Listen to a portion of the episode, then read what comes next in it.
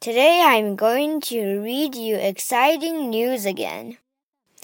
Today's topic is some schools ban parents from using phones at school gate.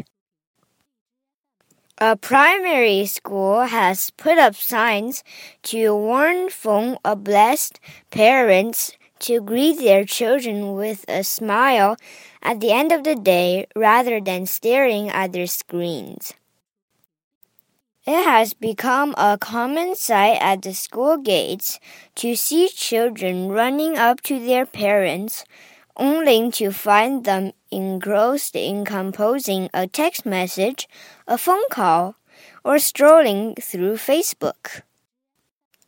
The signs say, "Greet your child with a smile, not a mobile," and feature a figure with mobile to their ears crossed out in a red circle. The move had mixed review, with some parents welcoming the signs, saying it's about time, while others felt it was a bit daft. 英国一所小学树立了告示牌，警告手机控家长们晚上接孩子放学时要面带微笑迎接自己的孩子，而不是盯着手机屏幕。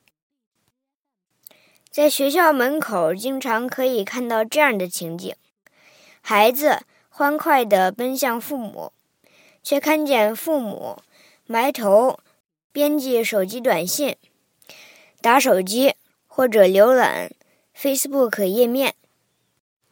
告示牌上写道，用微笑迎接你的孩子，而不是用手机。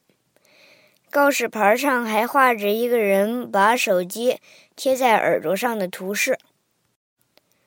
这一举动反响不一样，有些家长欢迎这些告示牌，表示是时间提出这个了，而有些家长却觉得这种告示有点胡闹。